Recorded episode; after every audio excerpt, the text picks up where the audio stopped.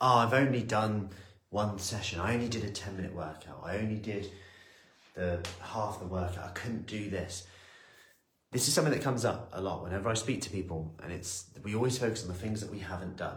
And it's one of the reasons why I ask my kids every day, what's the best part of your day? So their attention goes on their best part, not just how was your day? Well, I should have done this, should have done this. And it puts us in a mindset because our energy flows where our attention goes. It puts us in a mindset that we're not doing something. Maybe we're not making the most of it. Then we do nothing.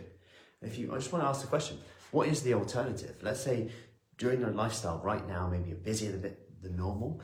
If you still can get, what's the minimum? What's the minimum you need to get in on a on a busy week on on times where things are things are challenging? If you're still getting something in, is that progress? Ask the question, is that progress? What would you have normally done maybe a year from now, year before, six months from now?